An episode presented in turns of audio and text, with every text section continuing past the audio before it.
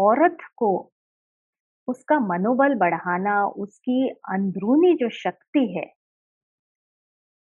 वो बहुत महत्वपूर्ण है ताकि एक फैमिली अच्छी तरह से उनकी परवरिश हो सके। तो अगर हमें स्वस्थ समुदाय और देश बढ़ाना है, चलाना है तो फिर औरत को सक्षम करना और औरत का मनोबल बढ़ाना बहुत ज़रूरी हो जाता है। भारत की बात देखें तो शास्त्रों, हमारे शास्त्रों में भी औरत को काफ़ी इम्पोर्टेंस दी गई है। जो देवी शुक्त है, हमारे ऋग्वेद में वहाँ बताया गया है कि नारी शक्ति से ही ब्रह्मांड का कार, की सृष्टि हुई है, का निर्माण हुआ है। तो वो कल्पना करी गई है नारी शक्ति की। लेकिन धीरे धीरे करके ये थोड़ा सा इस, इससे हम अलग हो रहे हैं इस इससे हम इतने वाकिफ नहीं हैं। धीरे धीरे करके ओवर द जेनरेशन औरत खुद अपनी पहचान भूले बैठी है। है ना? उसकी खुद की आवाज़ इतनी दब गई है कि वो, उसको खुद अपने सार का एहसास नहीं जबकि औरत जगत जननी है। सृष्टि की रचना औरत या नारी तत्व, नारी शक्ति से हुई है।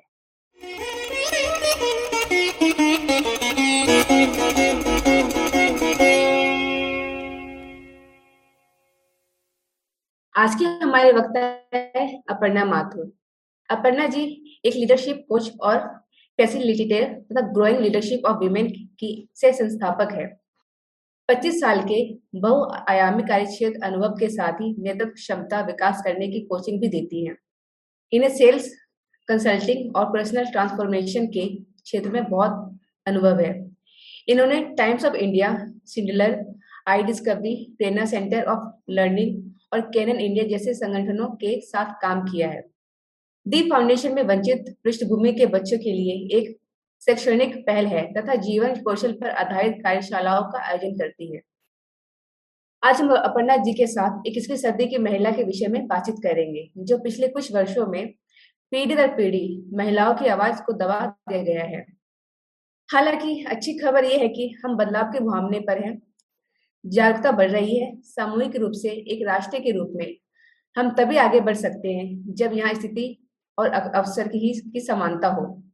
ये वार्ता महिला के लिए बदलते सामाजिक, सांस्कृतिक परिदृश्य के साथ साथ इक्कीसवीं सदी की महिला के अपने जीवन को संभालने की ज़िम्मेदारी को प्रतिबिंबित करेगा। इस बातचीत को आगे बढ़ाते हुए अपर्णा जी के साथ प्रश्न उत्तर सत्र को आरंभ करती हूँ। अपर्णा जी, मेरा पहला प्रश्न आपसे ये है कि आप अपने संगठन ग्रोइंग लीडरशिप ऑफ़ विमेन के बारे में हमें बताइए। Thank you so much Seema and very warm good morning आप सबको, जितने हमारे श्रोताएँ हैं आज। आई एम डिलाइटेड कि इस विषय में आज हमारी चर्चा हो रही है। तो अपने संस्था के बारे में बताने से पहले मैं थोड़ा सा जो आजकल लैंगिक विविधता की बात हो रही है, उसकी थोड़ी सी भूमिका बताना चाहूँगी, मानना चाहूँगी। तो क्या हुआ है ना कि लगभग 10-12 साल पहले मैकेजी जैसी कंसल्टेंसी ऐसी काफ़ी सारी कंसल्टेंस कंसल्टेंसीज ने काफ़ी रिसर्च के द्वारा ये प्रदर्शित किया है कि जो व्यापारिक परफॉर्मेंस है, एक ऑर्गेनाइजेशन की जो बिज़नेस परफॉर्मेंस है, वो उसका ताल्लुक उसका ताल्लुक लैंगिक विविधता से काफ़ी जुड़ा हुआ है। मतलब कि जहाँ जिन संस्थाओं में पुरुषों का और औरतों का बराबरी का अनुपात हो वो संस्थाएँ ज़्यादा सक्सेसफुल रहती हैं। जैसे प्रॉफिट उनका ज़्यादा होता है।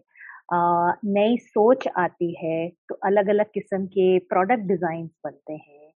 ज़्यादातर इन लोगों को एक साथ ले जाने की क्षमता रहती है तो लोग कम नौकरी छोड़ते हैं, ज़्यादा खुश रहते हैं। तो जितने भी व्यापार से रिलेटेड है चीज़ें उससे इसका काफ़ी गहरा संबंध रहा है।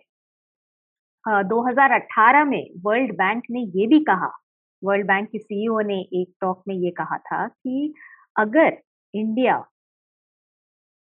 ऐसी कोशिश में लगे जहाँ की फिफ्टी फिफ्टी रेशियो हो, अनुपात बराबरी का हो कार्य क्षेत्र में तो लगभग 770 बिलियन डॉलर्स की वृद्धि होगी हमारी जीडीपी आज के तारीख में महिलाओं का योगदान केवल 28 प्रतिशत है, जबकि ग्लोबल एवरेज विश्व का अगर हम एवरेज देखें, वो 48 परसेंट है। तो ये बहुत बड़ी अपॉर्चुनिटी है हमारे देश के लिए कि ज़्यादा महिलाएँ आए सामने काम करने के लिए ताकि हमारी आर्थिक विकास बढ़े।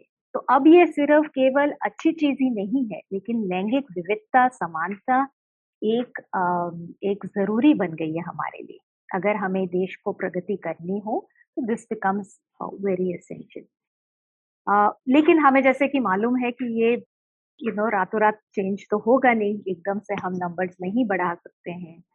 आ, अभी कार्य चल रहा है लेकिन थोड़ी धीमे पेस पे चल रहा है। पिछले साल पैंडेमिक की वजह से तो ये और भी ज़्यादा इसकी गति धीरे हो गई है।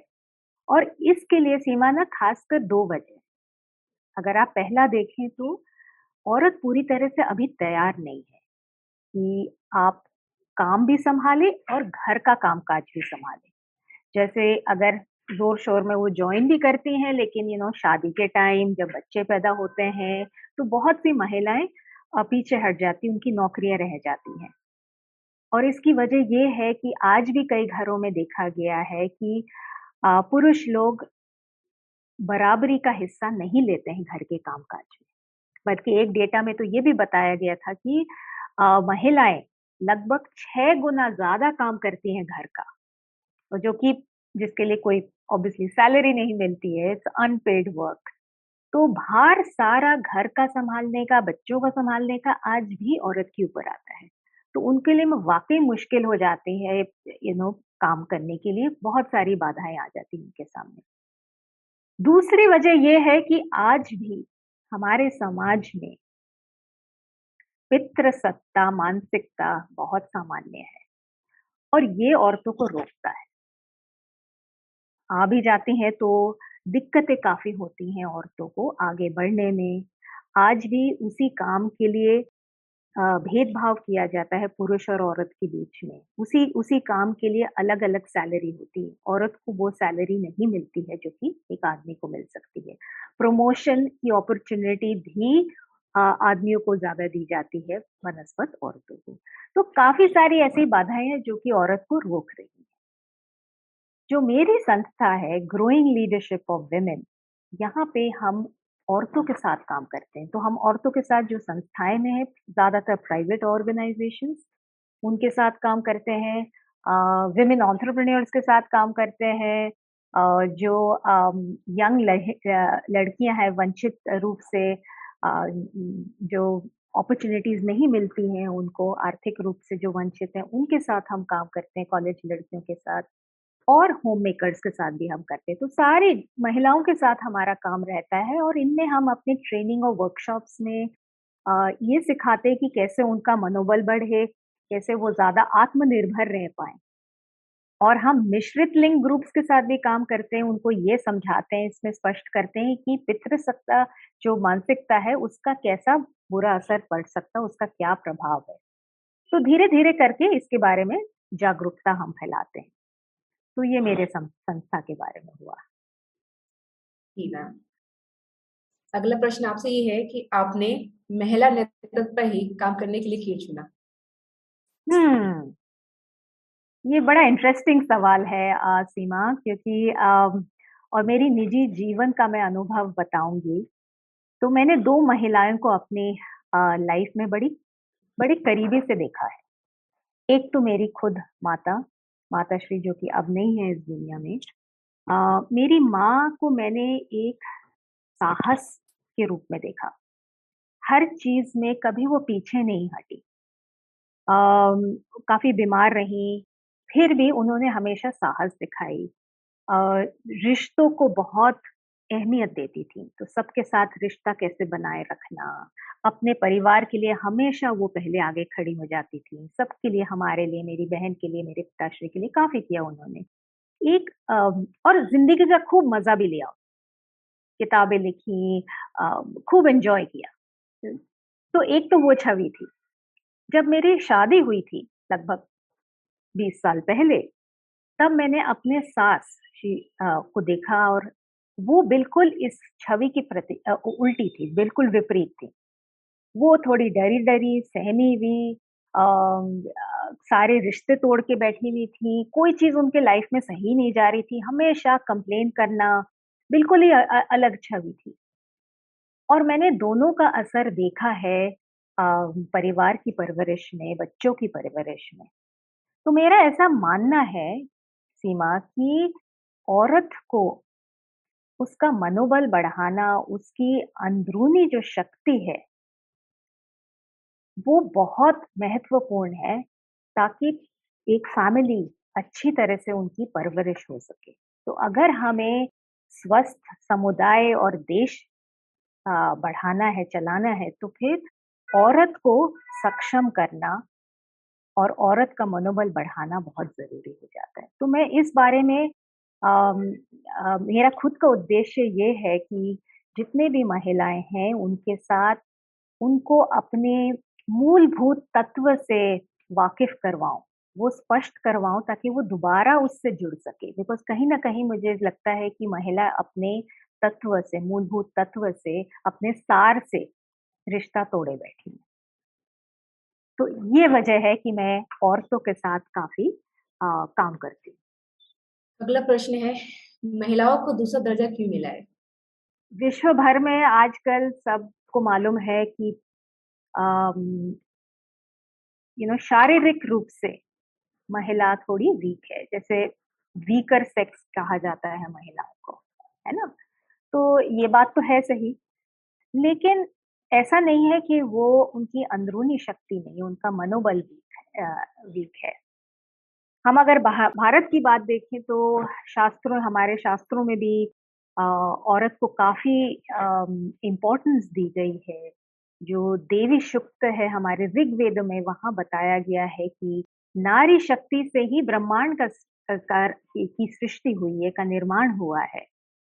तो वो कल्पना करी गई है नारी शक्ति की।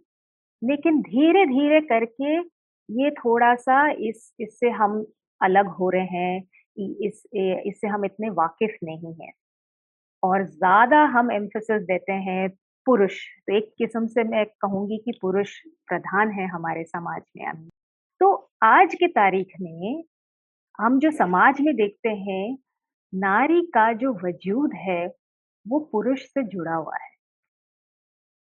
है कि नहीं?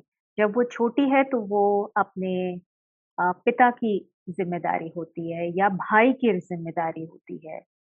फिर जब उसकी शादी हो जाती है और शादी पे भी देखो बड़ा ज़ोर दिया जाता है है ना लड़की के लिए कि शादी करना बहुत ज़रूरी है। जब उसकी शादी हो जाती है तो फिर वो पति की रिस्पॉन्सिबिलिटी ज़िम्मेदारी बन जाती है। तो उसका जो वजूद है वो हमेशा किसी पुरुष से जुड़ा रहता है। कि नहीं? दैट इज़ मतलब वही रीजन है कि वो धीरे धीरे करके आ, वो पीछे पीछे हटती जाती है उसको उतनी खुल के बोलने की आ, की अपॉर्चुनिटी नहीं दी जाती है। आज भी समाज में सारी रोक टोक महिलाओं के साथ है कि ऐसे कपड़े पहनने चाहिए बाहर देर तक नहीं रहना चाहिए आ, आप औरत ऐसे होने चाहिए। पुरुष के लिए इतने सारे रोक टोक नहीं है। तो धीरे धीरे करके नारी की जो छवि बनती गई है ना सीमा वो अबला नारी की हो गई। है इसीलिए मेरा ये मानना है कि धीरे धीरे करके औरत की जो समाज में जो दर्जा है, वो दूसरे नंबर पे आ गया है। बराबरी का अभी भी है नहीं। हालाँकि खुशी की बात यह है कि समाज बदल रहा है और काफ़ी बदल रहा है। लेकिन अभी भी काफ़ी वक्त लगेगा कि हम ये बराबरी का दर्जा दोनों को दे पाए। आपकी कोई राय होगी इस पे मैं आपकी बातों से पूरी तरह से सहमत हूँ। हाँ। और हमारे फ़िल्मों में दिखाया गया है हमारे मूवी कहानियों में दिखाया गया है कि अबला दिखाया गया है। राजपूत घराना के हो ठाकुरों के हो तो उनको कुछ बोला नहीं जाता। तो वो वो बनता गया वो छवि बनता गया कि उनको कुछ बोलना ही नहीं औरतों को। औरतों को हक ही नहीं है किसी भी निर्णय को लेने का कुछ हाँ, बोलने का। हाँ, तो हाँ, तो एक तरफ़ से जो आवाज़ है नारी की वो दबाई गई है। और सबसे अफसोस की बात यह है सीमा कि धीरे धीरे करके ओवर द जेनरेशन औरत खुद अपनी पहचान भूले बैठी है। है ना? उसकी खुद की आवाज़ इतनी दब गई है कि वो, उसको खुद अपने सार का एहसास नहीं जबकि औरत जगत जननी है। सृष्टि की रचना औरत या नारी तत्व, नारी शक्ति से हुई है। तो इसीलिए अब थोड़ा थोड़ा जैसे समाज बढ़ा और ऐसा नहीं है कि इतिहास में एक साहस औरतों का वर्णन नहीं किया गया है। रानी पद्मावती है, झांसी की रानी है, ये भी मिसाल रही है, लेकिन ज़्यादातर ज़्यादातर जो छवि जैसे मैंने कहा बनाई गई है, वो अबला नारी की है। अगला प्रश्न है, लैंगिक समानता सुनिश्चित करने के लिए सरकारों और संगठनों द्वारा क्या कदम उठाए जा रहे हैं? हाँ तो जैसे कि मैंने कहा, समाज थोड़ा बदल रहा है धीरे धीरे क्योंकि इसका इतना गहरा संबंध है आर्थिक विकास के साथ, अब ये ज़रूरी बन गया है कि समानता सब जगह हो। खासकर लैंगिक लैंगिक समानता और विविधता पर ज़्यादा ज़ोर रहा है। तो जितनी भी देखो प्राइवेट कंपनीज़ हैं, उनमें तो बहुत सारी पॉलिसी चेंजेस आ गई हैं। ज़्यादातर बताया जाता है कि आप औरतों को हायर करें। उनके लिए ऑर्गेनाइजेशंस बहुत कुछ कर रही हैं। जैसे ऑर्गेनाइजेशन क्रैश खोल रही है। अगर कोई औरत मेटर्निटी लीव पे जाती है तो क्रैश खोले जाते हैं so that child care can be taken care of part time option बताया जाता है औरतों के लिए। तो काफ़ी सारे चेंजेस औरतों के लिए हो रहे हैं ताकि उनके लिए आसान हो जाए। ये जो वर्क लाइफ बैलेंस है, वो थोड़ा सा संभल जाए उनके लिए और वो अपने काम पे पूरा फोकस ला पाए। तो धीरे धीरे प्राइवेट संस्थाएँ ये कर हैं। सरकार भी काफ़ी कर रही है। बेटी पढ़ाओ बेटी बचाओ एक आ, स्कीम है। महिला ऑन्ट्रप्रन्योर्स के लिए महिला ई हार्ट खोला गया which is a digital and virtual platform काफ़ी लोन्स दिए जा रहे हैं बैंक्स की तरफ़ से उनको uh, बढ़ावा दिया जा रहा है। माइक्रो फाइनेंसिंग हेल्प ग्रुप्स में औरतों को आगे बढ़ने की का अवसर दिया जा रहा है। तो धीरे धीरे करके थोड़ा बहुत, थोड़ा नहीं, मैं तो कहूँगी काफ़ी बदलाव आ रहा है। और वो अच्छी बात है, लेकिन और गति इसकी बढ़ाने की ज़रूरत है। और सबसे बड़ा काम तो सोशल मीडिया का हो रहा है। आजकल अगर आप देखें जैसे आपने बताया, फिल्म्स की बात हो रही है। विमेन सेंट्रिक फ़िल्म ज़्यादा बनाई जा रही है। विमेन साहसी औरतों का ज़्यादा वर्णन हो रहा है उनको सराहा जा रहा है। एक मुझे एक पर्टिकुलर एड याद है ये दो तीन साल पहले आई थी और आ, मुझे तो बहुत ही अच्छा लगा जिसमें लैंगिक समानता की बात हुई थी। जिलेट का ये एड था जिसमें दो लड़कियाँ और ये हकीकत पे है बेस्ड है दो लड़कियाँ एक नाई की दुकान चलाती हैं। जो कि ज़्यादातर नाई की दुकान और पुरुष ही चलाते हैं। इसमें दो लड़कियाँ नाई की दुकान चलाती हैं यूपी में। आ, बहुत ही सुंदर एड है वो। तो ऐसे एडवर्टीजमेंट्स आ रहे तनिष के काफ़ी एड्स हैं जिसमें समाज कैसे बदल रहा है औरतों को कैसे समानता दी दी जा सकती है उसके बारे में बात होती है।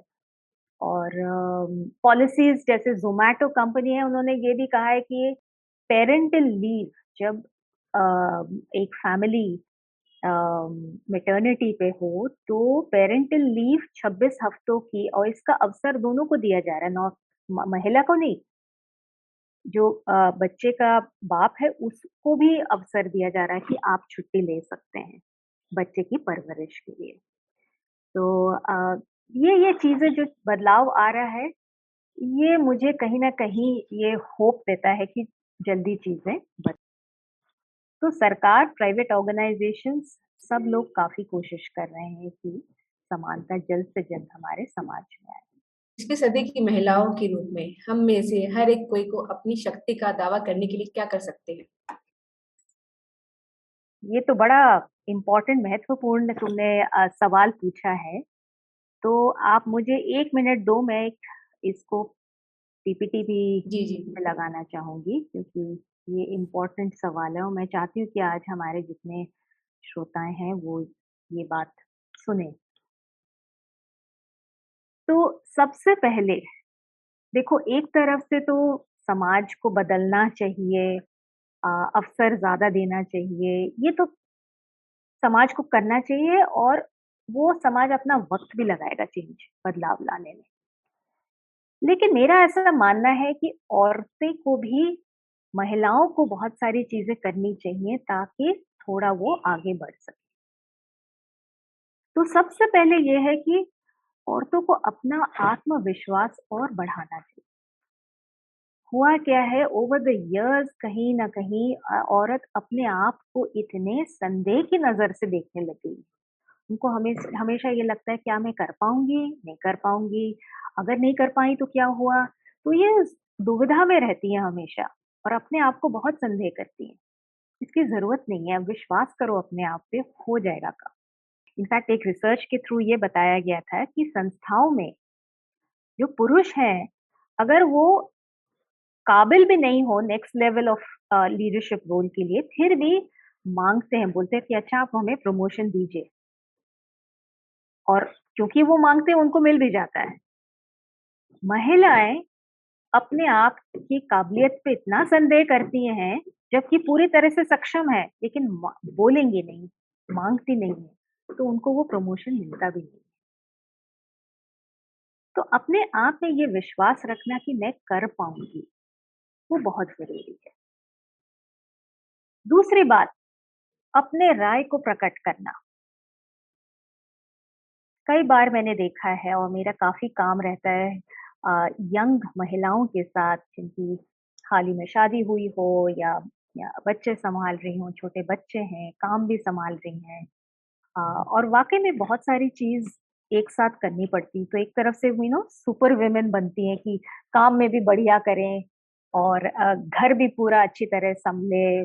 तो बहुत सारी चीज़ें मुश्किल बनाती हैं औरतें को और आ, मगर कई बार मैंने देखा है कि अगर कोई चीज़ से उनको ठेस पहुँची, पहुँचती है तो वो उसके बारे में दूसरों से शेयर नहीं करती, उसको प्रकट नहीं करती जैसे किसी पति ने कुछ कह दिया, कड़वा बोल दिया तो वो अंदर मन ही मन में घुटती रहती है, बताती नहीं कि बात, ये आपकी बात मुझे अच्छी नहीं लगी। काम पे अगर बॉस ने कुछ इधर उधर की बात कर दी जो नहीं अच्छी लगी वो बता नहीं पाती क्योंकि वो झिझकती हैं कि क्या सोचेंगे मेरे बारे में। लेकिन कहीं ना कहीं दूसरों को जानना ज़रूरी है। और मैं ये नहीं बोल रही हूँ कि आप हमेशा कंप्लेन करें या लड़ के बात करें।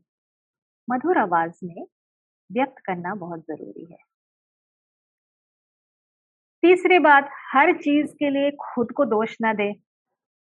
ये भी मैंने मेरे अनुभव में मैंने देखा है ज़्यादातर औरतें अपने आप को कई दिन तक दोष देती रहती है अफसोस करती हैं।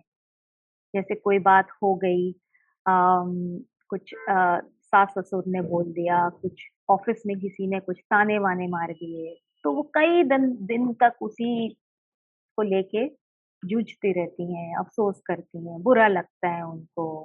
एकदम से उनकी शक्ल देखो तो लगता है कि भाई सब कुछ सही नहीं चल रहा है, एकदम से झुलस सी जाती है राइट तो कहीं ना कहीं अपने आप को इतना दोषी नहीं ठहराना चाहिए। कोई चीज़ गलत हो गई, आज कल ही मैं बात कर रही थी एक यंग महिला के साथ उन्होंने कहा कि मैंने कुछ खाने में बनाया था, वो ठीक नहीं बना। अरे, मुझे इतना बुरा लग रहा है, ऐसे बना दिया, मुझे ऐसे नहीं करना चाहिए, मुझे वो नहीं करना चाहिए। तो अपने आप को इतना दोषी ठहराने की ज़रूरत नहीं है। ठीक है, गड़बड़ होती है, गलतियाँ होती हैं आगे बढ़ना, जल्दी आगे बढ़ना बहुत ज़रूरी है। चौथी बात, काम के लिए मदद ज़रूर लें। मैंने ये अगेन संस्थाओं में देखा है कि औरतें सब कुछ अपने आप करना चाहती हैं। घर में भी सबको संभालना, ऑफ़िस में भी सब चीज़ खुद करना, बहुत सारी चीज़ें वो खुद ही करती हैं लाइक अ सुपर वुमन मदद कम मांगती हैं, क्योंकि उनको पीछे ऐसे लगता है कि अरे, अगर मैं मदद मांगू तो मेरे जो पुरुष कॉलीग्स हैं, वो क्या बोलेंगे कि ये कमज़ोर है, ये कर नहीं पाएगी। मगर मदद लेने में कोई हर्ज नहीं है, क्योंकि हम इतना कर रहे हैं, सब कुछ करना मुश्किल है। पति है, बच्चे हैं, घर में लोग हैं, ऑफ़िस में कॉलीग्स हैं, मदद मांगो, राय मांगो, मदद मांगो, इसमें कोई हर्ज नहीं, कोई ये नहीं समझेगा कि आप नहीं कर पा रही हैं। पांचवी बात और ये मैंने पहले भी कहा था ये बहुत ज़रूरी है कि अपना जो सार है मूलभूत सार उसको बरकरार रखना बहुत ज़रूरी है। मैंने कई बार देखा है औरतें इतना न्यौछावर करती सैक्रिफाइस इतना बलिदान रहता है उनका परिवार की परवरिश में, काम के प्रति, सब कुछ मतलब अपने बारे में बिल्कुल सोचती ही नहीं है और थक जाती है मानसिक तनाव में रहती हैं, अपनी खुद की जो ख्वाहिश है उसको भी छोड़ देती हैं। तो कई बार क्या होता है बच्चे बड़े हो जाते हैं, बाकी लोग सब बिज़ी हो जाते हैं और एकदम से फिर लगता है खालीपन कि अरे! मेरा तो पूरा वक़्त ही निकल गया, मैंने तो अपनी ख्वाहिशें भी नहीं पूरी करी। तो दूसरों के लिए त्याग देना, बलिदान देना, दूसरों के लिए हमेशा रहना अच्छी बात है, लेकिन अपने सार से जुड़े रहना बहुत ज़्यादा ज़रूरी है। तभी एक औरत शक्तिशाली अंदरूनी शक्ति प्रकट कर सकती है। तो ये पा 5 चीज़ें हैं जो कि मेरा ऐसा मानना है कि ये बहुत ज़रूरी है एक महिलाओं की महिला के लिए। अगर पूर्ण रूप से आप अपने परिवार की परवरिश करनी है, अपने खुद कार्य क्षेत्र में और आगे बढ़ना है, तो ये पाँच चीज़ें मन में ठान लेनी चाहिए। इनफैक्ट सीमा में एक मुझे इंटरनेट पे एक कविता भी मिली थी, अगर आप जी, मुझे परमिशन दे तो मैं वो अ, हमारे श्रोताओं, दर्शकों के लिए I would want to recite it. मुझे इस इस इस कविता मतलब कवि कौन है मुझे मालूम नहीं, वो कहीं मुझे मिला नहीं, लेकिन बहुत ही सुंदर लिखी है, तो ये मैं पढ़ के सुनाती हूँ। औरों से अलग हूँ दिखने में, कुछ अलग कर करके ही जाऊँगी। चाह नहीं है तक एक अलग नाम की, इसी को महान बनाऊँगी। नारी हूँ मैं इस युग की, नारी की अलग पहचान बनाऊँगी। जो सदियों से देखा तुमने लिपटी साड़ी में कोमल तन को, घर घर में रहती थी वो, पर जान न सके थे उसके मन को। झुकी हुई सी नज़र थी, वाणी मध्यम मधुर सी थी, फिर भी तानों की आवाज़ प्रबल थी, हिम्मत न थी उफ करने की। अब बदल गई है ये पहचान, नारी की न साड़ी परिभाषा, वाणी अभी भी मध्य मधुर सी, पर कुछ कर गुजरने की प्रबल सी आशा। चाहे जो भी मैं बन जाऊँ, गर्व से नारी ही कहलाऊँगी। चाहे युग कोई सा भी आए, मैं ही जगत जननी कहलाऊँगी। दुनिया के इस कठिन मंच पर एक प्रदर्शन मैं भी दिखलाऊँगी। कठपुतली नहीं किसी खेल की, अब स्वतंत्र मंचन पर पंचम लहराऊँगी। बहुत सुंदर कविता है मैम। ये अंदरूनी शक्ति को और बढ़ाता है ये महिलाओं को। बिल्कुल, बिल्कुल। और जैसे कि मैंने कहा, जो मर्म स्पर्शी मूलभूत सार है हमारा, उसको खोने की ज़रूरत नहीं है। है ना? जैसे मैंने कहा कोई लड़ाई, कुछ वो सब करने की ज़रूरत नहीं है। हमारे सार को बरकरार रखते भी रखते हुए भी हम कितना कर सकते हैं और ये आज आज की 21वीं सदी महिला के लिए बहुत ज़रूरी है। तो मुझे ये ये कविता बहुत ही सुंदर लगी। मेरा अगला प्रश्न है आधुनिकता और समानता की बात करें तो कोरोना काल में सबसे ज़्यादा महिलाओं को ही अपनी नौकरियाँ क्यों गंवानी पड़ पड़ी? हाँ। तो ये देखा गया और ये रिसर्च के द्वारा प्रदर्शित किया गया है कि लगभग सेवन टाइम्स सात गुना महिलाओं की नौकरियाँ गई हैं आदमी के बराबर। तो आप देखो, मैंने पितृसत्ता मानसिकता की बात करी है। आज भी लोगों को लगता है कि आदमियों की नौकरियाँ बरकरार रहनी चाहिए और औरतों को निकाला जा सकता है। तो कई कई ऑर्गेनाइजेशंस में ऐसा हुआ है और रिसर्च ने ये भी दर्शाया है कि अब इनको रीहायर करना उतना ज़्यादा मुश्किल हो जाएगा। क्योंकि ये मानसिकता है जैसे इंटरव्यू हो रही है, दो लोग खड़े हुए हैं, ज़्यादातर लोग पुरुष को नौकरी देते हैं, औरत को नहीं देते हैं, राइट? क्योंकि मन में ये चल रहा होता है अरे कल तो इसके मेटर्निटी पे जाएगी, कल शादी हो जाएगी, ये काम पे पूरा ज़ोर नहीं रहेगा इसका या ये सही तरीके से काम नहीं कर पाएगी। तो वो जो पितृसत्ता मानसिकता है, वो कहीं ना कहीं लोगों के मन में चल रहा है। इसी वजह से लोग हिचकिचाते नहीं है कि औरत को नौकरी से निकाल दिया जाए तो ये अफसोस की बात है लेकिन हकीकत भी है अभी सब कुछ नॉर्मल होने वाला है सब कुछ फिर वापस से खुलने वाला है तो आपका क्या कहना है? इसमें औरतों को ज़्यादा नौकरियाँ मिलेगी या फिर पुरुषों को? समानता की बात करें तो। हाँ हाँ हाँ। तो देखिए, अलग जैसे प्राइवेट संस्थाएँ हैं क्योंकि उनके पॉलिसीज़ में इतना बदलाव आ गया है। डाइवर्सिटी एंड इंक्लूजन जो लैंगिक विविधता, वो सिर्फ़ लैंगिक विविधता की ही नहीं बात करते हैं। वो जो विकलांग हैं उनको कैसे इंक्लूड किया जाए? जो एल कम्युनिटी के लोग हैं उनको कैसे इंक्लूड किया जाए? वो तो प्राइवेट संस्थाएँ उन सब चीज़ों के बारे में भी बात करिए तो वहाँ इतनी दिक्कत नहीं आनी चाहिए। लेकिन जैसे सरकारी नौकरी है या जैसे इनफॉर्मल सेक्टर जो है वहाँ पे थोड़ा ये पितृसत्ता मानसिकता रहेगा थोड़ा सा तो वक्त लगेगा। ऐसा नहीं कि नहीं होगा बट वक्त लगेगा। जी मैम बहुत बहुत धन्यवाद आपका। आपने मेरे सारे प्रश्नों के उत्तर दिए। तो मैं श्रोताओं से प्रश्न लेना चाहूँगी आपके जो भी प्रश्न है। पर्णा जी नमस्कार मेरा नाम रोहित है। आ, मैं सुन रहा था और मैं स्टार्टिंग में ही बता देता हूँ मेरे पॉइंट ऑफ़ व्यू आपसे बिल्कुल हंड्रेड एट्टी डिग्री अपोजिट है। अच्छा। ठीक है। तो अब मैं आपको मैं कुछ बोलना चाहता हूँ। एक तो आ, पहले मैं आपसे प्रश्न करना चाहता हूँ आपने कई बार क्योंकि ये बोला आपने व्याख्यान में कि महिलाओं का जो खुद का जो एक मूल सार है उससे उनको अलग नहीं होना चाहिए। तो वो क्या है वो आप थोड़ा बताने बताएँगे? क्योंकि आपने उसको कई बार बोला है तो मैं जानना चाहता हूँ कि वो क्या है जिसको कि आप रेफर कर रहे हैं। बिल्कुल बिल्कुल। सो थैंक यू रोहित आपके सवाल के लिए। देखिए खासियत औरतों में ये होती है क्योंकि वो um, बच्चे पैदा करती हैं और ये सब एक मन स्पुर्शी उनकी जो कंपैशनेट सेल्फ है, वो काफ़ी एक औरत में स्ट्रांग होता है।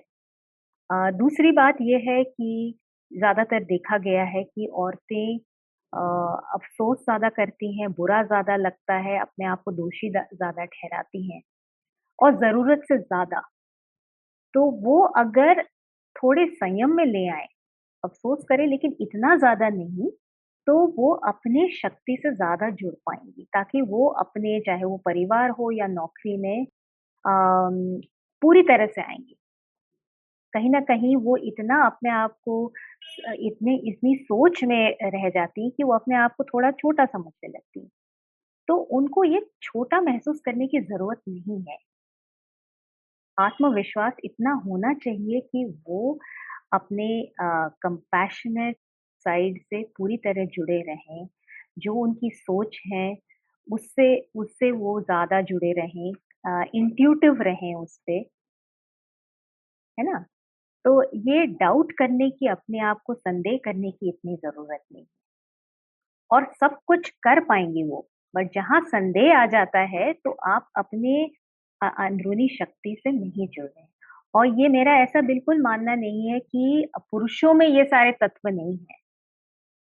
लेकिन क्योंकि महिला एक एक प्राइमरी केयर गिवर है एक फैमिली की, उसकी भावनाएँ इमोशनल स्ट्रेंथ बहुत ज़रूरी हो जाता है। और और उससे जुड़े रहना बहुत ज़रूरी है। तो इसी को मैं रोहित जी बताऊँगी कि अपने तत्व से आप जुड़े रहिए महिला के हाँ पर्णा जी थैंक यू तो मेरा नेक्स्ट फॉलो ऑन क्वेश्चन ये है कि अब मैं भी आपसे एग्री करता हूँ इस बारे में कि महिलाओं की अपनी एक कंपैशनेट केयरिंग बीइंग इन वो सब एक बहुत स्ट्रेंथ होती है। और आपने पहले बोला कि आजकल जैसे इक्वालिटी का चलता है डाइवर्सिटी एंड इंक्लूजन इनिशिएटिव्स चलते हैं जॉब्स में और प्राइवेट सेक्टर में और गवर्नमेंट्स भी कर रही हैं और आपने सही कहा और फिर फिर ये था कि अभी कोरोना के चक्कर में सेवन टाइम ज़्यादा लोगों को मतलब महिलाओं को नौकरी से हाथ धोना पड़ा। तो आ, जो मैंने देखा है मैं प्राइवेट सेक्टर में काम करता हूँ। जो। मैंने देखा है कि अभी आजकल क्या हो गया है ना कि जिसको कहते हैं कि बीइंग पॉलिटिकली करेक्ट बिल्कुल। तो उसके चक्कर में क्या होता है कि बहुत सारी कंपनीज़ एंड उनका इंटेंशन अच्छा होता है। और आई हम्म। ये मेरा एक ऑल्टरनेटिव पॉइंट ऑफ़ व्यू जो मैं सामने रख रहा हूँ। आई एम नॉट एक्सपेक्टिंग कि आप उससे एग्री करें या वो कुछ भी ऐसा लेकिन मैं आपको एक थॉट प्रोसेस बता रहा हूँ। तो क्या हुआ है ना कि बीइंग पॉलिटिकली करेक्ट के चक्कर में बहुत सारी कंपनीज़ ने बहुत सारे वुमेन को हायर किया है। और आपने जैसा खुद ही बताया कि बहुत सारी कंपनीज़ में क्या होता है सैलरी एट पार नहीं दी जाती वो कम सैलरी दी जाती है। तो अगर आप बिज़नेस के एंगल से देखेंगे तो बिज़नेस के एंगल से बहुत ही अच्छा ये प्रोपोजिशन है बिज़नेस के लिए। कि आप ज़्यादा वुमेन हायर करिए उससे एक तो पॉलिटिकली भी आप करेक्ट हो जाते हैं। ये दिखाने के लिए कि हाँ देखिए मेरा तो फोर्टी एट परसेंट है रेशियो और आप क्या कर रहे हैं आप उनको सैलरी कम दे रहे हैं। तो आपको कम सैलरी पे वो उतने ही काम करने वाले लोग मिल रहे हैं। और जैसा आपने कहा कि महिलाएँ क्या करती हैं ज़्यादा काम करती चार गुना छह गुना ज़्यादा काम करती कंप्लेन नहीं करती है। है ना? अब आप सोचिए कि ऐसी वर्कफोर्स बिज़नेस को कहा मिलेगी? प्रमोशन भी मांगती है सैलरी रेज भी मांगती है है ना? हाँ. तो आप सोचिए बिज़नेस के एंगल पे तो मतलब it's like a pot of gold absolutely yes तो फ़ायदा तो उठाया जा रहा है इससे काफ़ी फ़ायदा हाँ तो हाँ तो मेरा प्रॉब्लम ये है कि ये जो डाइवर्सिटी इंक्लूजन नाम के इनिशिएटिव चलते हैं ना डाइवर्सिटी इंक्लूजन जो इनिशिएटिव्स है ना ये आउटसाइड व्यू के लिए बड़े अच्छे से व्यूज़ हैं। बट एक्चुअली इनके अंदर क्या होता है? एक्सप्लाइटेशन होता है। और इसीलिए आप देखिए कि कोरोना टाइम में क्या हुआ कि जब लोगों ने कहा अच्छा मुझे कॉस्ट कम करनी है। तो उन्होंने कहा आप क्या करें तो उन्होंने कहा कि अच्छा लेकिन कॉस्ट तो कम करनी है लेकिन हमें प्रोडक्टिविटी स्टिल हाई रखनी है। हम्म। तो उन्होंने कहा कि चलो भाई ये वुमेन को आप निकाल दें बिल्कुल। बिल्कुल। रोहित जी आपकी राय और मेरी राय बिल्कुल सेम है। 180 डिग्री ऑपोजिट नहीं है। मैं आपकी बात से बिल्कुल वाकिफ हूँ और आपसे सहमत हूँ कि ऐसा अच्छा चलिए बड़ी अच्छी बात है। हाँ, तो जो रोहित जी ने सवाल उठाया है उस पर मैं थोड़ा सा बताना चाहूँगी हम्म। कि हाँ ये ज़रूर हो रहा है। There is a wage gap between men and women जो कि गलत है। और आज के तौर पे क्योंकि इसका काफ़ी एक तरफ़ से अगर आप देखें, विश्व पे भी काफ़ी डंडोरा सा पीटा जा रहा है। डाइवर्सिटी एंड इंक्लूजन की बहुत हारी बात हो रही है, चर्चा हो रही है। लेकिन सही मायने से बहुत कम संस्थाएँ हैं जो इसका, इसको इम्प्लीमेंट कर रही हैं अपने ऑर्गेनाइजेशन में। तो मैं ये, इस विषय पे रोहित जी से बिल्कुल सहमत हूँ। लेकिन जैसे कि मैंने कहा, ये बहुत बड़ा बदलाव है। ओवरनाइट सब चीज़ परफेक्ट नहीं हो सकती। कहीं ना कहीं धीरे धीरे we are in work in progress actually तभी जब जब तक हम इसके बारे में चर्चा नहीं करेंगे, इसके बारे में और बात नहीं करेंगे, काम नहीं करेंगे, ये ऐसे बदलाव आएगा नहीं। तो हो सकता है काफ़ी कंपनीज़ ऐसे हैं जो दिखावे के तौर पे डीएनआई डाइवर्सिटी इंक्लूजन कर रही हों, लेकिन ऐसे भी कंपनीज़ हैं जो कि सही मायने में समानता दे रही है और उसका फ़ायदा भी उठा रही है। मतलब जैसे कि इकोनॉमिक प्रोग्रेस है या प्रॉफिटेबिलिटी है, उसका उनको फ़ायदा दिख भी रहा है।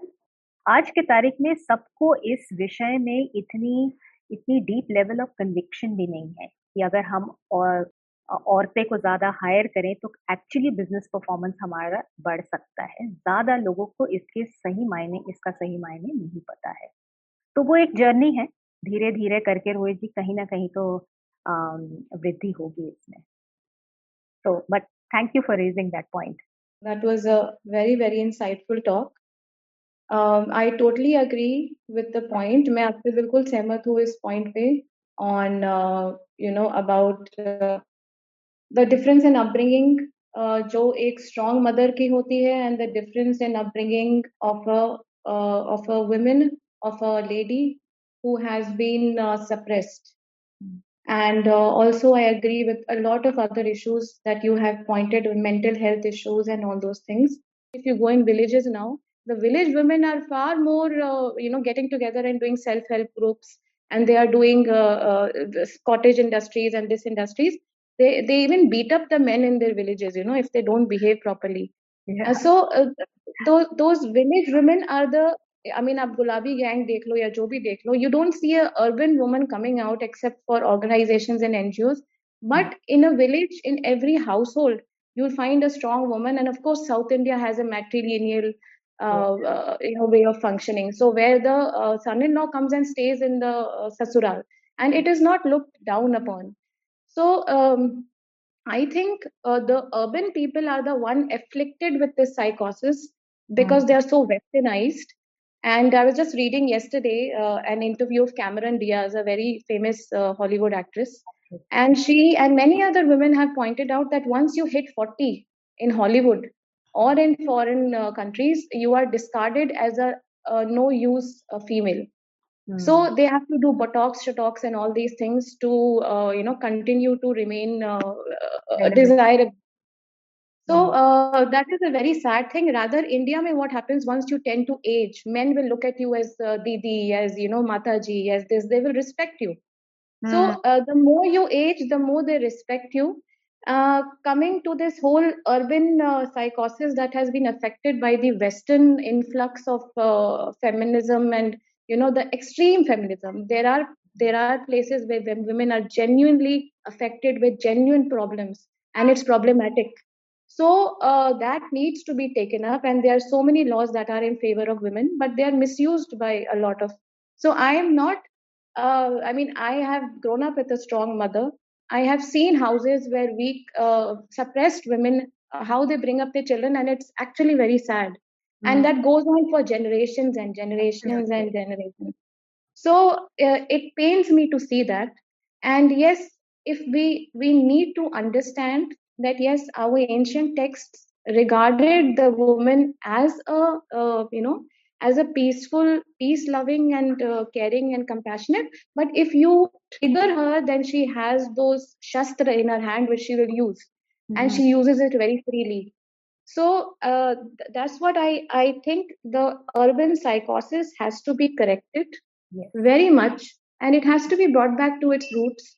And it has to understand that what importance and what power and they're suppressed and which they are in many places i'm not denying it and we need to work on that front which you're doing tremendous work for that and i applaud you for this wherever there is suppression wherever there is something abnormal wherever there is bad things happening to women I think हम सबको उनके साथ पूरी तरह जुड़ के कहीं भी जहां अन्याय हो रहा है we also have to be very aware as you are doing and i applaud the work that you are doing i think we need more women like you and we also should stand by these women and push them forward and get them into their rightful position no thank you tanya for uh, giving that context and uh, you know the thing about diversity is that there should also be diversity of perspectives सबकी अलग अलग राय हैं सबकी अलग अलग सोच है we need to create more spaces where diverse views are welcome right so i may have a certain view.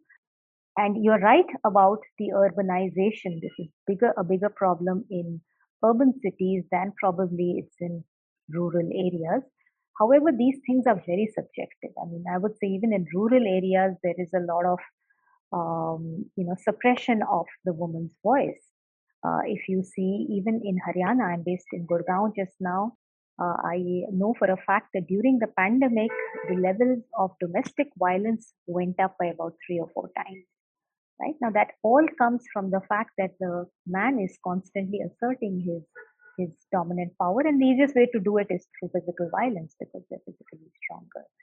So a lot of those conversations need to shift. There are no easy answers as far as diversity and inclusion is concerned. We have to be very mindful and cognizant of the legacy that we have carried forward over the years.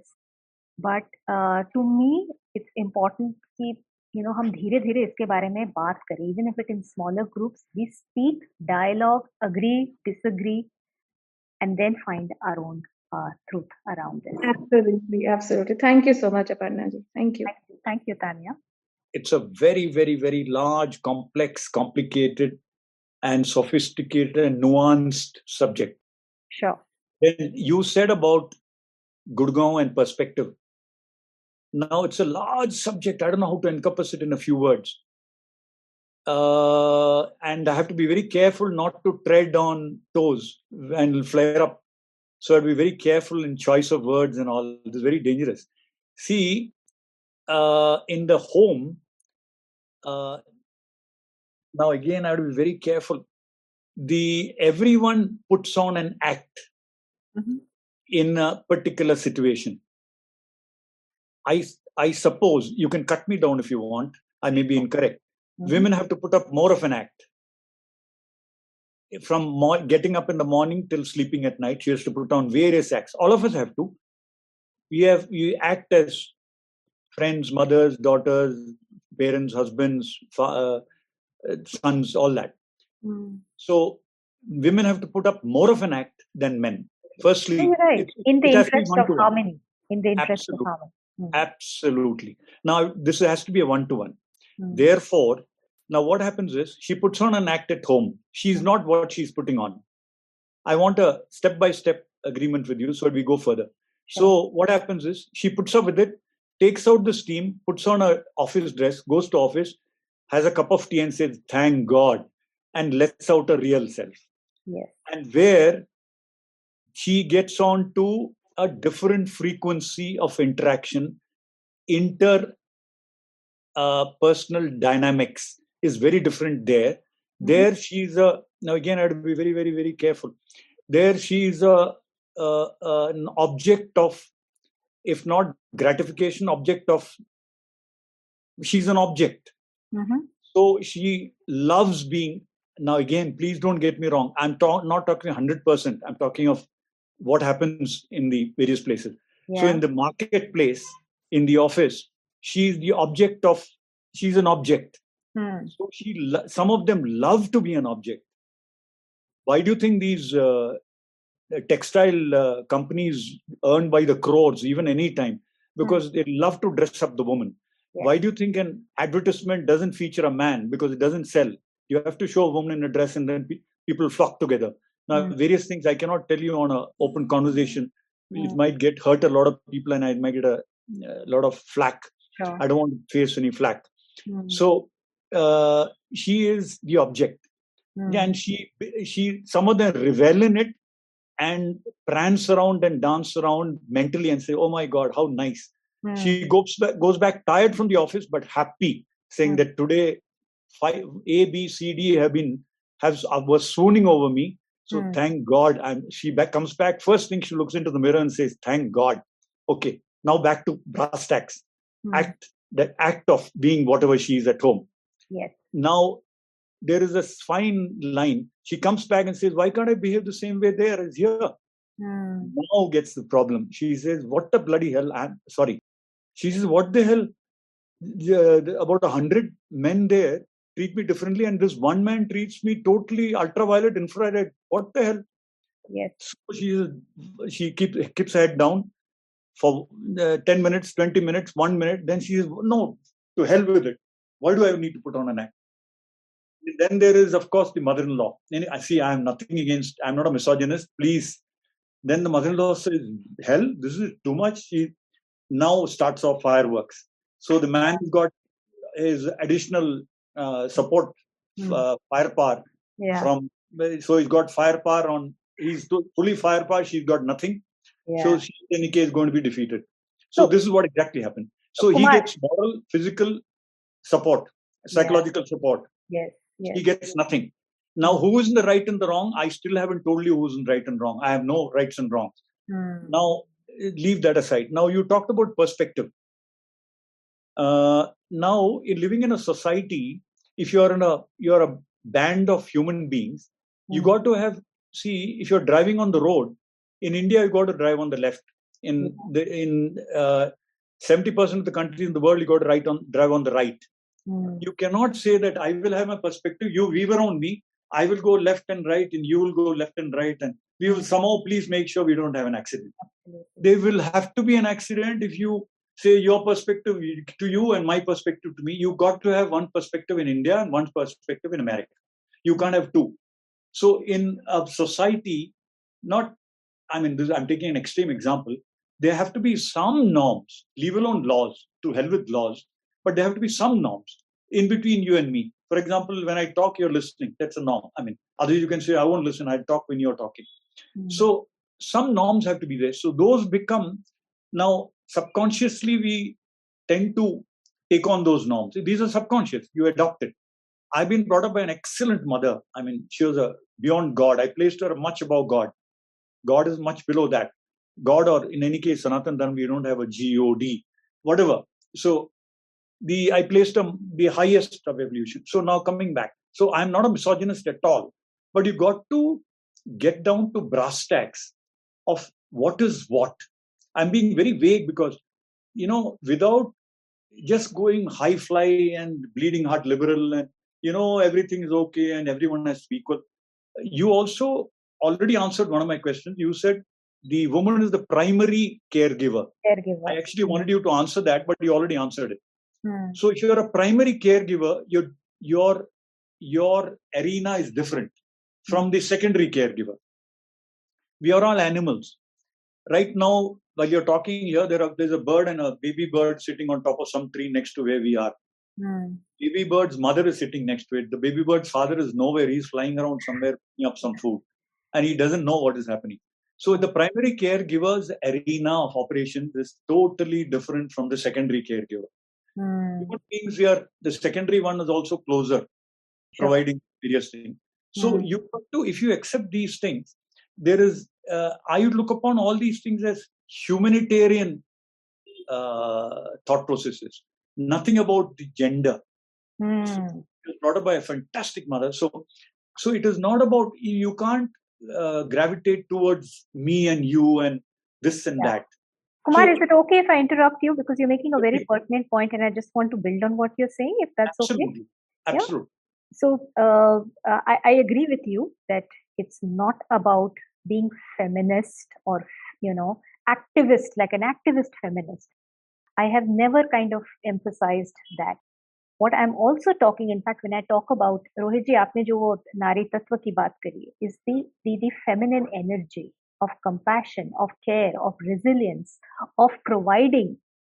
These are coded within us bioexistentially there is a certain coding that uh, uh, we carry. We may be physically different, right? But I also want to talk about absorbing or getting in touch with the feminine energy and the, on the obviously, the contrary is the masculine energy. Um, does it mean that only women have access to the feminine energy? It may come to them more naturally, but they can equally acquire some of the masculine qualities or the energy of risk taking, of driving results, of strategic orientation. Equally, the um, uh, the the the male the gender can acquire feminine energies of compassion. That compassion is being spoken of as a big leadership quality today in organizations, right? Interpersonal sensitivity. So even as we are making those distinctions from a gender standpoint, and I'm talking about the 21st century woman who needs to step up, there is also another part that I would want to, and maybe that warrants a separate discussion altogether, is acquiring the masculine and the feminine energies. In fact, that would be a great way of bringing um, some kind of equality in the truest sense as far as relationships are concerned, both personal and professional.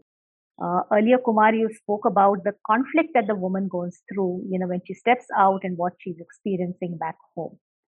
I think if if both the the men and the women shift a little bit the level of conflict, and you and look at it, we are talking about also mental health in today's day and age. When you are experiencing that level of conflict between one world and another, there's bound to be rise in um, mental health, right? So, so I, I agree with you, making a very pertinent point. And before that, thank you so much for drawing the distinction between matriarchal and uh, matrilineal. Uh, that was a good distinction that you drew. But just to add that हर चीज में balance की बहुत जरूरी होती है हर चीज को थोड़ा समझना ड- जरूरी है and I think the starting point really are forums like this where we discuss. So, so Kumar, that was just building on what you had to share earlier. If there's anything that you want to add, please go ahead uh, and then make the next point. now the in this particular place I, I don't want to mention anything. We are on the open now. The, if you look at the hdi the hdi is the barometer of so-called p-r-o-g-r-e-s-s the human develop, hdi stands for human development indices you look for female feticide first female infanticide second, female longevity third, female literacy fourth, female property rights fifth, female social rights sixth, and so on and so forth. So then comes male longevity, male uh, literacy rates, male blah blah blah. So if you look at all these human development indices, this place where patrilineal and uh, matrilineal systems persist is it's got the highest HDI. A woman there is less likely. I may be wrong now, but it's somewhat correct. A woman there is less likely to die in childbirth than a woman in America.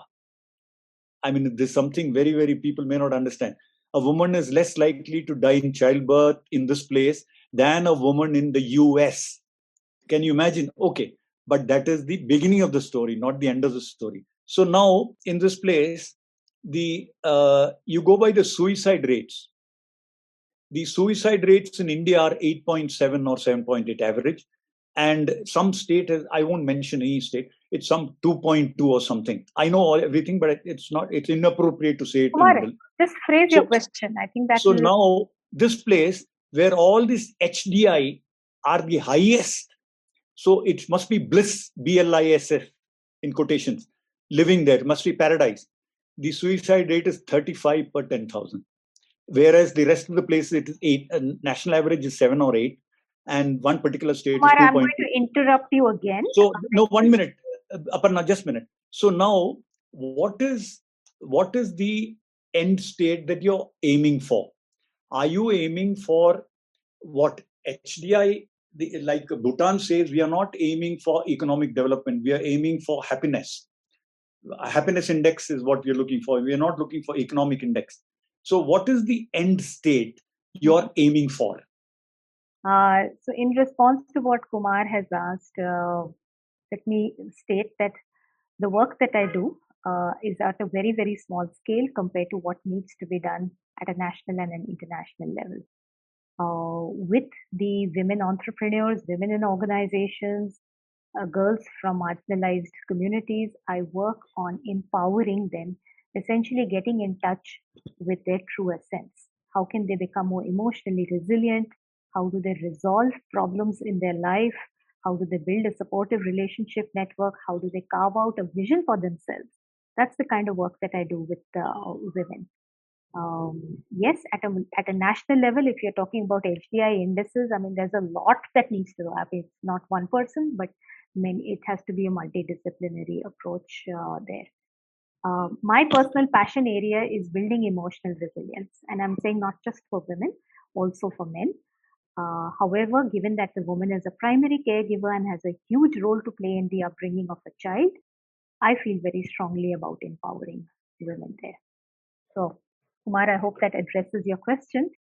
Uh, if you have another question, that's fine. Rohit ji, आपके भी कुछ सवाल थे आप वो पूछना चाहेंगे? I think um, my whole point is I, I made my point about diversity and inclusion and how business is exploiting it and, and all of that. And this takes me back to the fundamental thing. I totally agree with, uh, you know, you कि आपने बोला कि महिलाओं का एक अपना अपना साथ होता है और उनको उससे जुड़ना चाहिए और उसको नहीं भूलना चाहिए and I totally agree with it problem ये है कि अभी जब हम ये अर्बन सेटिंग में स्पेशली कॉरपोरेट सेक्टर में या या जो काम करने वाले लोग हैं उनके बारे में बात करते हैं तो जो मेरा मानना है कि हालाँकि बिजनेसेस तो ये बोलते हैं कि हाँ वो हम महिलाओं को इसलिए लाना चाहते हैं क्योंकि अगर हम इनको लाएँगे तो हमारा बिज़नेस ज़्यादा फैल जाएगा। वो कोई इस बारे में बात नहीं करता है कि, कि ऐसा क्यों होगा। मतलब महिलाओं को लाने से भाई ऐसा क्या होगा कि आपका बिज़नेस ज़्यादा हो जाएगा ज़्यादा बढ़ जाएगा। आ, अगर आप उनसे वो पूछें तो बहुत सारे लोग तो they will stutter and they will try to you know dance around the whole thing and and go away from there problem ये है कि अभी जो मैं देख रहा हूँ इन, इन इन सब चीज़ों का एक जो बहुत ही नेगेटिव इफ़ेक्ट जो मैं देख रहा हूँ वो अभी क्या हो गया है कि जिसको हम बोलते हैं कि a man walking in a women's body कि वो वो जो आपने बोला ना कि उनको अपने सार का ध्यान रखना चाहिए और उससे जुड़े रहना चाहिए उसको स्ट्रेंथन करना चाहिए। आपने बोला कि आप इमोशनल हेल्थ पे काम करती हैं I think that's the right thing to do लेकिन अभी क्या हो रहा है ना अगर आप कॉर्पोरेट सेक्टर में आप जाएँगे तो आपको देखने को मिलेगा कि आ, वो ऐसा हो गया है कि woman sorry man walking in a women's body ठीक है उनके सारे एक्ट सारे कॉन्वर्सेशन सारे सब वैसे ही होते हैं। बट ठीक है वो एक वुमेन बॉडी में वॉक कर रहे हैं। तो एक तो वो मुझे प्रॉब्लम लगता है। दूसरा आपने थोड़ा सा इक्वेलिटी के बारे में बोला था तो I am just gonna share my views and I leave it there I think Tania ji has address some of the things about the epics और वो सब उन्होंने बोल दिया है। बट आपने बोला कि हमारे शास्त्र बताते हैं कि पूरी सृष्टि का जो निर्माण है, वो एक नारी के द्वारा हुआ है और मैं भी इस बात में बिलीव करता हूँ। तो अगर आप उस तरह भी देखें तो मतलब कि महिला जो है एकदम, नारी जो है एकदम टॉप मोस्ट हायरार्की में है। उन्होंने ही सबका क्रिएशन में सृजन किया है, वो नारी नहीं किया है। अब अगर हम इक्वालिटी की बात करेंगे तो अब हम पुरुष लोग भी जाके झगड़ा करने लगे कि नहीं, ऐसा कैसे हो सकता है? भाई इक्वालिटी दीजिए आप हमको भी। है ना? दूसरा चीज़ ये कि अब जैसे आई एम श्योर कि आपने देखा होगा कि, और ये सोचने वाली बात है थोड़ी सी कि वो जो भगवान शिव का अर्धनारीश्वर रूप दिखाया जाता है, वो शिव का दिखाते हैं, पार्वती का नहीं दिखाते हैं। अब ऐसा क्यों है? आप आपको जाकर उस पर झगड़ा करने लगे कि भाई, नहीं भाई पार्वती जी का भी दिखाना चाहिए।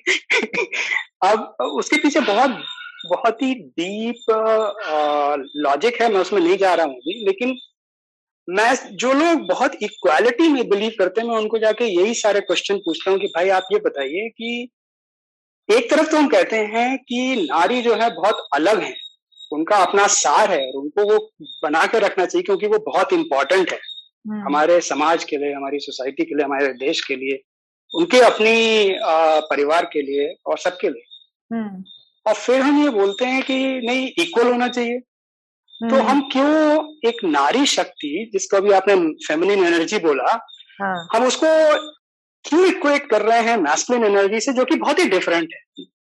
ये ऐसे बोलना है कि भाई हम एक एवोकाडो और ऑरेंज जो है ना सेम होना चाहिए। हम्म, ठीक है फ्रूट्स हैं but similarity ends there right तो हम उसको एक हम क्यों नहीं एक्सेप्ट कर पा रहे कि वो डिफरेंट हैं? Different hmm. होने के बावजूद तो इसीलिए मुझे जो लगता है पढ़ना जी कई बार लोग जो है ना कुछ गलत वर्ड्स यूज़ करते हैं कि वो जैसे हम बोलते हैं बैलेंस लाना पड़ेगा सोसाइटी में। अब आप बैलेंस बोलेंगे ना तो मुझे वो जो फ़िज़िकल बैलेंस होता है ना वो याद आएगा। उसमें वो बाइनरी है। रोहित जी आपने जो आपने जो कहा ना ये वर्ड जो बैलेंस है ये हर लाइफ के हर चीज़ में लागू होता है ये। एंड ये मेरा फेवरेट वर्ड है। बिकॉज़ देखिए कोई चीज़ हम एक तरफा नहीं ले सकते। यहाँ भी हम चार पाँच लोग हैं लेकिन views are so different right so there has to be a certain balance a middle of the ground और middle of the path kind of an approach आपने कहा कि औरतें जब कार्य क्षेत्र में ऑर्गेनाइजेशन में आती then you know they are become a little more masculine they are as more men than than women right? Uh, i agree with you. that aggressiveness is probably an extreme और इस balance में लाना बहुत जरूरी है कहीं बीच में you strike find that and it's very difficult to find that balance in everything in our life work life balance की बात होती है इक्वालिटी uh, की in a team there should be equal number of men and women as opposed to more men than women right uh, and we all know that homogeneity whether it's all male or all female is not good at all right Whether for organizations or for teams or for the country, the diversity of perspectives. एक औरत के सोचने का नज़रिया, एक आदमी के सोचने का नज़रिया बहुत फ़र्क हो सकता है, मुद्दा वही रहेगा। लेकिन दोनों जब अपना योगदान दे उसमें then a better thing emerges which is why D and I is strongly linked to innovation और आपने बिल्कुल सही कहा कि अभी लोगों को इतनी समझ नहीं है कि इसका कैसे होता है ये बिज़नेस परफॉर्मेंस कैसे बढ़ती है प्रॉफिटेबिलिटी कैसे इंक्रीज होती है। अभी तक I would say we are still taking baby steps as far as diversity inclusion is concern collectively as a nation as all of us as organizations we are only in kindergarten. हमें PhD तक पहुँचना है और उसमें वक्त लगेगा it requires तभी the more number of sessions we run the more conversations we have are a step in the right uh, direction. So I agree with you on the word balance. I think everything needs a little bit of balance. and people struggle women in organizations struggle so they either become too submissive or too aggressive they are not able to strike that balance which is why i said the more you get in touch with what you want the more comfortable you are in your skin it will be easier to strike that uh, balance so so that was my uh, comment to what you were saying but yes thank you for raising that i will just say one thing actually aparna ji uh, मैं ये बोल रहा था कि in in the context of diversity, inclusion, women empowerment, and, and all of that, I would actually hesitate to use the word balance. I will not use the word balance because to me, men, women, diversity, inclusion, women empowerment के case में actually मैं वो balance word use नहीं करूंगा क्योंकि I cannot put men and women on the same balance and say okay who is higher who is lower? वो मैं कर ही नहीं सकता बिकॉज़ मैंने कहा जैसे एक एवोकाडो है तो एक ऑरेंज है। hmm. तो इसलिए मैं एक्चुअली वो यूज़ ही नहीं करता वर्ड इसीलिए इक्वालिटी बैलेंस ये मैं यूज़ ही नहीं करता क्योंकि they are so different and actually लोग ये सब यूज़ करके उनको एक ही स्पेक्ट्रम पे ले आते हैं कि अब तो मैं तुम्हें एक ही यार्ड स्टिक से मेजर करूँ। And hmm. वो मेरे हिसाब से बहुत ही गलत चीज़ है उसकी वजह से ये सब होता है कि लोग जो है वो you know man walking in women's body वो होता है या फिर uh, अब आप I can keep talking to my but that was my point yeah yeah sure i, I okay. agree i i kind of uh, take your view on the balance bit right, right. Uh, but here we're talking about balancing opportunities or status respect uh, somewhere bringing that so that it becomes easier for women uh, to be in the workplace and manage their work and home better. Yeah. But हाँ problem ये है कि हमारा industry में work which is which aligns with women's strength mm. is a rarity. Mm. ठीक है वो HR का एक फ़ील्ड है जिसको लोग बोलते हैं जनरली हाँ ये बहुत है एंड एक्चुअली एज डेफिनेशन वो है काफ़ी अलाइन करता है वो वर्क प्रॉब्लम ये है कि आज की ज़्यादातर ऑर्गेनाइजेशन में H is a sugar coated thing and it's a glorious thing, but without any substance. Hmm. Anyway, that's another topic altogether. Yeah, that's another topic. that's why I was not going there. So thank you. Thank you for the discussion. Thank you, Rohit. Thanks a lot.